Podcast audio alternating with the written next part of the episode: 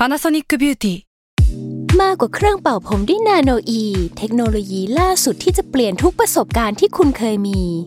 นาโนอีมอยส์เจอร์พลัสเพิ่มความชุ่มชื้นให้เส้นผมหลังใช้งานมากขึ้นถึง 18 เท่า พร้อมชะลอการเฟดของสีผมสำหรับคนชอบทำสีผม ดูแลความชุ่มชื้นทั้งเส้นผม หนังศีรษะและผิวคุณ Panasonic NA0J มีเทคโนโลยีนาโนอีที่ care only you s a l ม o n PODCAST มัน สด อร่อย ก่อนจะเข้าสู่รายการนะคะ บอกไว้นิดนึงว่ารายการของเราเนี่ยดูดวงตามลัคนาราศีนะคะสำหรับใครที่อยากทราบว่าลัคนาราศีคืออะไร สามารถไปฟังได้ที่ EP 1 เลยเนาะส่วนเว็บที่ใช้คำนวณลัคนาราศีนะคะ ก็คือ w w w m y h o l a c o m นะคะ เข้าไปได้เลยค่ะสตาร์ราศี ที่พึ่งทางใจของผู้ประสบภัยจากดวงดาว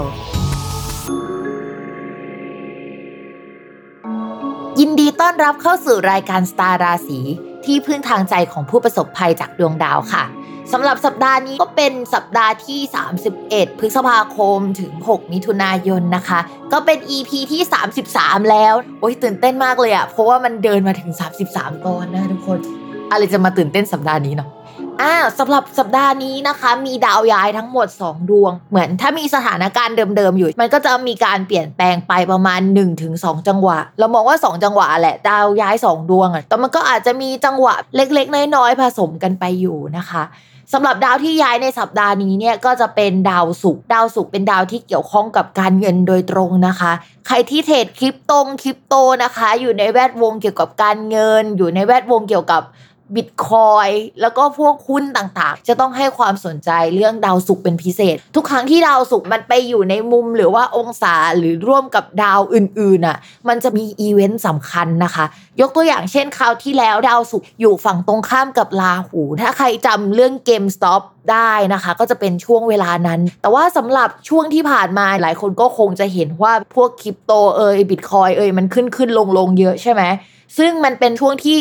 ดาวสุกไปเจอกับราหูอีกเหมือนกัน แต่ว่าคราวนี้เขาไม่อยู่ฝั่งเดียวกันนะคะ ก็มีแนวโน้มว่ามันจะมีข่าวลือข่าวลวงอะไรเต็มไปหมดเลยนะคะ ผสมกันไป คือมันมีการปั่นกระแสมีการแปรปวนค่อนข้างเยอะเหมือนฝนฟ้าขนองในช่วงนี้นะคะ มันไปทางเดียวกันหมด ที่สำคัญเนี่ยดาวพุธยังอยู่ร่วมกับราหูที่พิมพ์บอกไปว่า ดาวพุธกับราหูเนี่ยผสมกันแล้วมันจะได้ข่าวลือนะคะ แต่ข่าวลือมันจะจริงหรือไม่จริงอะอีกเรื่องนะ แต่ข่าวลือมาแน่นะคะ ทีนี้ดาวศุกร์อะมันย้ายจากราศีพฤษภเข้าสู่ราศีมิถุนแล้ว เพราะฉะนั้นอาการเก่าๆที่เขาขึ้นขึ้นลงลงข่าวลือเยอะๆ unstable อะไรเงี้ย มันอาจจะหายไป คือมันไม่ได้ขึ้นสุดลงสุดหรือว่าเหวี่ยงแบบนั้นแล้ว แต่ว่ามันก็จะมีปฏิกิริยาหรือว่าแสดงอาการที่เปลี่ยนไปจากช่วงเดือนก่อนๆนะคะ ดาวศุกร์เนี่ยมันย้าย 31 พฤษภาคม แล้วเขาก็จะมีอาการแบบวันที่ 31 พฤษภาคม ไปจนถึงวันที่ 2 มิถุนายน1สเต็ปนะคะ แล้วก็อาการแบบหลังจากวันที่ 2 มิถุนายนเนี่ยก็จะยาวไปจนถึง 24 มิถุนายน เพราะฉะนั้นเนี่ยจังหวะที่พิมพ์ว่าเนี่ยเป็นจังหวะที่ถ้าใครเล่นหุ้นเทรดคริปโตเอยเนี่ยต้องส่องกันดีๆ ดูกันดีๆ ว่าเขามีพฤติกรรมยังไงนะคะ ส่วนดาวอีกดวงนะคะ ที่ย้ายเหมือนกันนะคะเขาก็จะย้ายหลังดาวศุกร์นิดหน่อย คือดาวศุกร์อะย้ายในวันที่ 31 พฤษภาคม ย้ายเข้ามาสู่ราศีมิถุนนะคะก็เจอดาวอังคาร เจอกันอยู่ไม่กี่วันนะคะ ดาวอังคารก็ย้ายหนีค่ะ จากราศีมิถุนเขาไปเข้าสู่ราศีกรกฎก็จะย้ายวันที่ 2 มิถุนายนนะคะ แล้วเขาก็จะอยู่ที่เนี่ยถึงวันที่ 19 กรกฎาคม อันนี้คือภาพรวมพิมพ์รู้ว่าหลายคนนะครับช่วงนี้คือติดตามเรื่อง คริปโตเยอะใช่ไหมพิมพ์เห็นทั้งไทม์ไลน์พิมพ์เหมือนทุกคนพูดเรื่องเดียวกันหมดเลยนะคะ แล้วก็เรื่องอื่นๆอะรู้กันแหละว่าเรื่องอะไรอ่าแต่ว่าสำหรับหลังจากนี้พิมพ์ว่ามันก็จะไม่ชวัดเฉวียงขนาดนั้นแล้ว แต่ว่าก็ดูอาการกันไป ตัวพิมพ์เองเนี่ยไม่ได้ชำนาญเรื่องเกี่ยวกับการดูดวงในภาคการเงินสักเท่าไหร่ คือมันต้องไปเรียนเพิ่มนะ มันเป็นอีกศาสตร์หนึ่งเลย มันจะต้องอ่านอีกแบบอะทุกคน นอกจากเรื่องดาวย้ายสองดวงที่พิมพ์พูดไปแล้วนะคะ เราก็ยังต้องเมนชั่นถึงดาวพุธอีกเหมือนเดิม เพราะว่าดาวพุธในสัปดาห์นี้เนี่ยยังเดินไม่ปกตินะคะ ทุกคน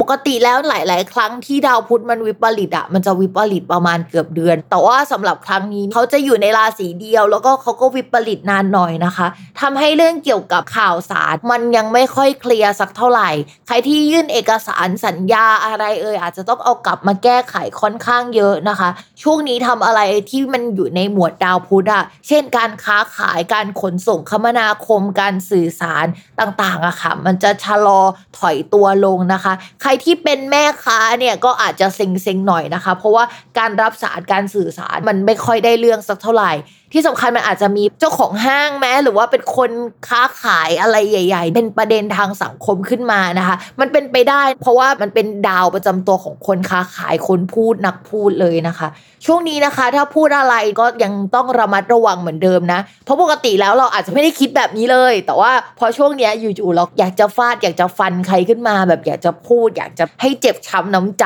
อะ่ะเออทั้งที่ปกติเราไม่ได้เป็นคนแบบนี้นะคะ เพิ่มเติมอีกดวงหนึ่งก็คือ ดาวเสาร์นะคะ เขาก็ยังเดินไม่ปกติค่ะ ซึ่งอะไรที่มันอยู่ในวงการที่เกี่ยวกับการเกษตร อสังหาริมทรัพย์นะคะ แล้วก็พวกอะไรที่มันเกี่ยวกับทหงทหารเอ่ยก็มันก็อยู่ในแคตตากรีของดาวเสาร์การบริหารจัดการประเทศนะคะ อะไรที่มันดูใหญ่ ๆ เชิงโครงสร้างสเกลที่มันใหญ่มากอะที่มันเอื้อมไม่ถึงนิดนึง ถ้าเราเป็นคนตัวเล็กเราจะรู้สึกว่ามัน โอ้ยมันใหญ่กว่าตัวเราอะค่ะ อันนี้คือดาวเสาร์เขาก็ยังไม่ปกติ เพราะฉะนั้นพิมพ์ว่าเศรษฐกิจภาพรวมหลังจากนี้เป็นสิ่งที่ต้องจับตามองแล้วล่ะ ตอนนี้เราอาจจะยังเห็นไม่ได้ชัดเจนสักเท่าไหร่ แต่พิมพ์มองว่าในเดือนมิถุนายนหลังจากสัปดาห์นี้เป็นต้นไปอะค่ะ มันจะเห็นชัดขึ้น สาเหตุที่มันเห็นชัดขึ้น เพราะว่าตอนนี้นะคะ ดาวพฤหัสนะคะ ที่ทำให้เศรษฐกิจเดินหน้า ดอกใจไปนิดนึงว่ามันเดินหน้าจริงหรอวะ ทุกคนนึกออกไหมว่า ต่อให้เศรษฐกิจตอนนี้มันไม่ดีก็จริงแต่ว่าภาพข้างนอกอะ่ะ มันดูขยับได้ แต่คราวนี้ของจริงละ ทั้งภาพเอ่ยทั้งอะไรข้างในเอ่ยมันจะขยับไม่ได้จริง เพราะว่าดาวพฤหัสที่มันเป็นตัวขับเคลื่อนให้อะไรมันไปข้างหน้า มันเริ่มชะลอตัวและเดี๋ยวมันจะถอยหลังนะคะ การถอยหลังของดาวพฤหัสเนี่ยมักจะมาพร้อมกับเศรษฐกิจที่มันดรอปลงในช่วงกลางปี ปลายปีอะไรแบบนี้ทุกคน แล้วก็เราก็จะเห็นตลาดหุ้นเอ่ยหรือว่าอะไรในภาพรวมอะมันมันจะชัดขึ้นว่ามันชะลอตัวลงนะคะ เราจะได้รู้เช่นเห็นชาติกันในจังหวะที่ชะลอตัวกันแบบนี้ของดาวพฤหัสแหละ เขาจะเริ่มถอยหลังจริง ๆ ในวันที่ 16 มิถุนายนนะทุกคน แต่ระหว่างเนี้ยเขาก็เดินผิดปกติแล้ว ซึ่งจังหวะนี้จนถึง 16 มิถุนายนเนี่ยก็เป็นเรื่องหนึ่งนะ แต่ว่าพอเขาถอยหลังในช่วง 16 มิถุนายนเป็นต้นไปอะ มันก็จะอีกเรื่องหนึ่ง เพราะฉะนั้นเรื่องนี้สำคัญมากนะคะ นอกจากเรื่องเศรษฐกิจเอ่ยอะไรเอ่ยที่มันส่งผลโดยตรงที่สัมพันธ์กับดาวพฤหัสแล้วอะดาวพฤหัสอะยังสัมพันธ์เกี่ยวกับผู้หลักผู้ใหญ่ที่มีชื่อเสียงเป็นวงกว้างภายในประเทศนะคะ กระทรวงอะไรที่เช่นสาธารณสุขการศึกษาหรืออะไรใหญ่ๆแนวๆนั้นนะคะ หรือแม้กระทั่งอะไรที่เกี่ยวกับศาสนานะคะ วงการครูบาอาจารย์เอ่ยอะไรแบบนี้มันก็จะสัมพันธ์กับดาวพฤหัสด้วย เพราะฉะนั้นเราก็ต้องจับตามองว่าช่วงนั้นอะที่ดาวมันเดินผิดปกติอะ ประเด็นแบบนี้นะคะ มันจะแดงขึ้นมาหรือว่าเราจะได้เห็นกันแหละว่ามันเกิดอะไรขึ้นนะคะ โอเค เราอารัมพบทกันเยอะมากนะคะ เพราะว่าสัปดาห์นี้เนี่ยดาวย้ายสองดวงไม่พอดาววิปริตอีกนะคะ ดาววิปริตสองดวงไม่พอกำลังจะวิปริตเพิ่มอีกดวงหนึ่งนะคะ ทุกคนเตรียมตัวไว้ เพราะว่าหลังจากนี้เนี่ยมันเป็นช่วงเวลาที่ยากลำบากแล้วอะเดี๋ยวเรามาเริ่มกันที่ราศีแรกกันเลยดีกว่าเมามาเยอะแล้วนะคะ ราศีเมษการงานก็ยังคงไม่ค่อยขยับไปข้างหน้านะคะ สาเหตุมาจากดาวที่มันเริ่มเดินไม่ค่อยโอเคอะดาวเสาร์อะค่ะ ที่มันเดินถอยหลังอะมันเป็นดาวการงานของชาวราศีเมษเพราะฉะนั้นตอนนี้ราศีเมษอะจะเริ่มคิดว่าตัวเราอะสามารถขยับไปข้างหน้าได้แหละ เราคิดว่าเราอยากจะเดินไปข้างหน้า แต่ว่าตัวงานอะเฮ้ยมันไม่เวิร์กหรือเปล่าวะสังคมในภาพรวมหรือเศรษฐกิจตอนเนี้ยมันไม่ เหมาะกับธุรกิจหรือว่างานที่เราทำเหมือนกับว่ามันชะลอตัวลงมันไม่ใช่ยุคของเราหรือว่ามันไม่ใช่ยุคของงานชิ้นนี้สักเท่าไหร่ประมาณนี้นะคะ แล้วก็ราศีเมษก็จะค่อนข้างคิดว่าเฮ้ยจะเอายังไงต่อกับชีวิตดี เราจะทำยังไงให้เราสามารถไปต่อจากตรงนี้ได้ หรือว่าเราไม่ต้องทำอันนี้แล้วเราไปทำอย่างอื่นดีกว่านะคะดาวอังคารที่ย้ายเข้าสู่ราศีกรกฎไปในวันที่ 2 มิถุนายนค่ะ คือมันเป็นดาวประจำตัวของคนราศีเมษย้ายไปอยู่ในช่องที่ราศีเมษจะค่อนข้างหมดแรงมากๆเลย แล้วก็อาจจะหมดไฟ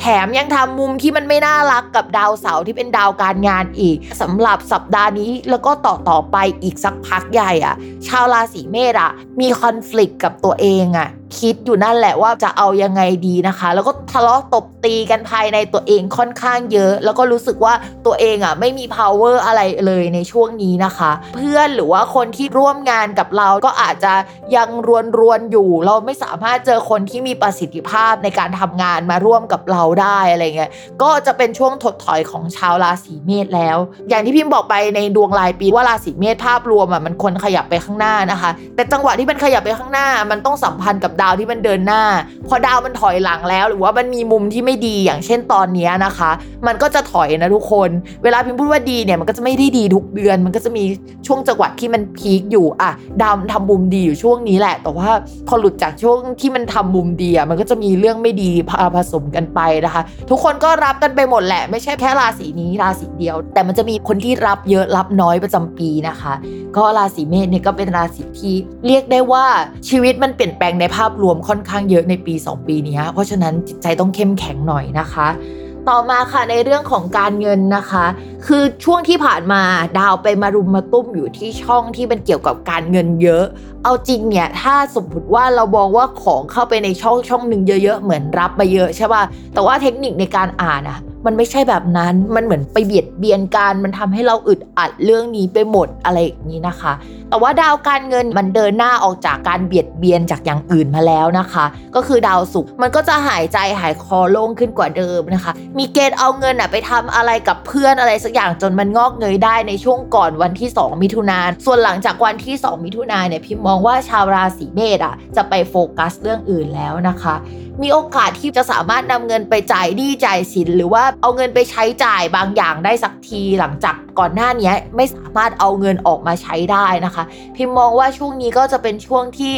ไม่เศร้าเท่าเดิม แต่ว่าก็ยังไม่ได้ดีขึ้นนะคะ ช่วงนี้ก็อาจจะมีรายจ่ายเพิ่มขึ้นเกี่ยวกับค่ายานพาหนะ ค่าเดินทาง ค่าซ่อมแซมอะไรต่างๆ หน่อยหนึ่งก็ดูกันไปว่ามันเป็นเรื่องอะไรนะคะ อยู่ในหมวดประมาณนี้แหละ ส่วนเรื่องความรักสำหรับชาวราศีเมษนะคะ คนโสดอะก็จะมีโอกาสที่จะได้คุยกับคนที่สนิทสนมประมาณหนึ่งอะ คนที่ชอบคนที่อยากคุยอะในช่วงตั้งแต่วันที่ 31พฤษภาคมจนถึง 2 มิถุนาแป๊บเดียวเองแต่ว่าหลังจาก 2 มิถุนาชาวราศีเมษต้องไปโฟกัสเรื่องอื่น แล้วก็มีเรื่องอื่น ๆ ที่จะต้องไปตบตีกับตัวเองแล้วอะเขาอาจจะต้องไปยุ่งเรื่องอื่นแล้ว ก็เลยไม่ค่อยได้คุยถึงลูกถึงคนอย่างเช่นช่วงก่อนวันที่ 2 มิถุนาก็ถ้าอยากจะคุยก็เก็บเกี่ยวกันไว้ก่อนวันที่ 2 แล้วกัน แล้วหลังจากวันที่ 2 ก็มาดูอาการเราเนี่ยแหละว่าเราเกิดอะไรขึ้นนะคะ ต่อมาค่ะสำหรับคนมีแฟนแล้วนะคะ ช่วงก่อนวันที่ 2 มิถุนาจริง ๆ รวมวันที่ 2 ไปด้วยเลย ก็จะมีโอกาสได้มาอยู่กับคนรักสักพักหนึ่งแหละ เพราะว่า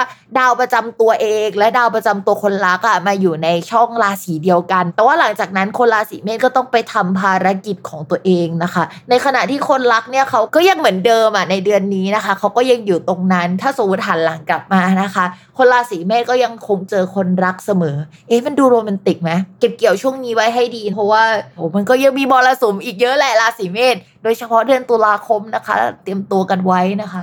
โอเค วันนี้เราก็จบกันไปแล้วนะคะ อย่าลืมติดตามรายการสตาร์ราศีที่พึ่งทางใจของผู้ประสบภัยจากดวงดาว กับแม่หมอพิมฟ้าในทุกวันอาทิตย์ ทุกช่องทางของ s ซ l m o n Podcast นะคะสำหรับวันนี้แม่หมอขอลาไปก่อนนะคะ สวัสดีค่ะ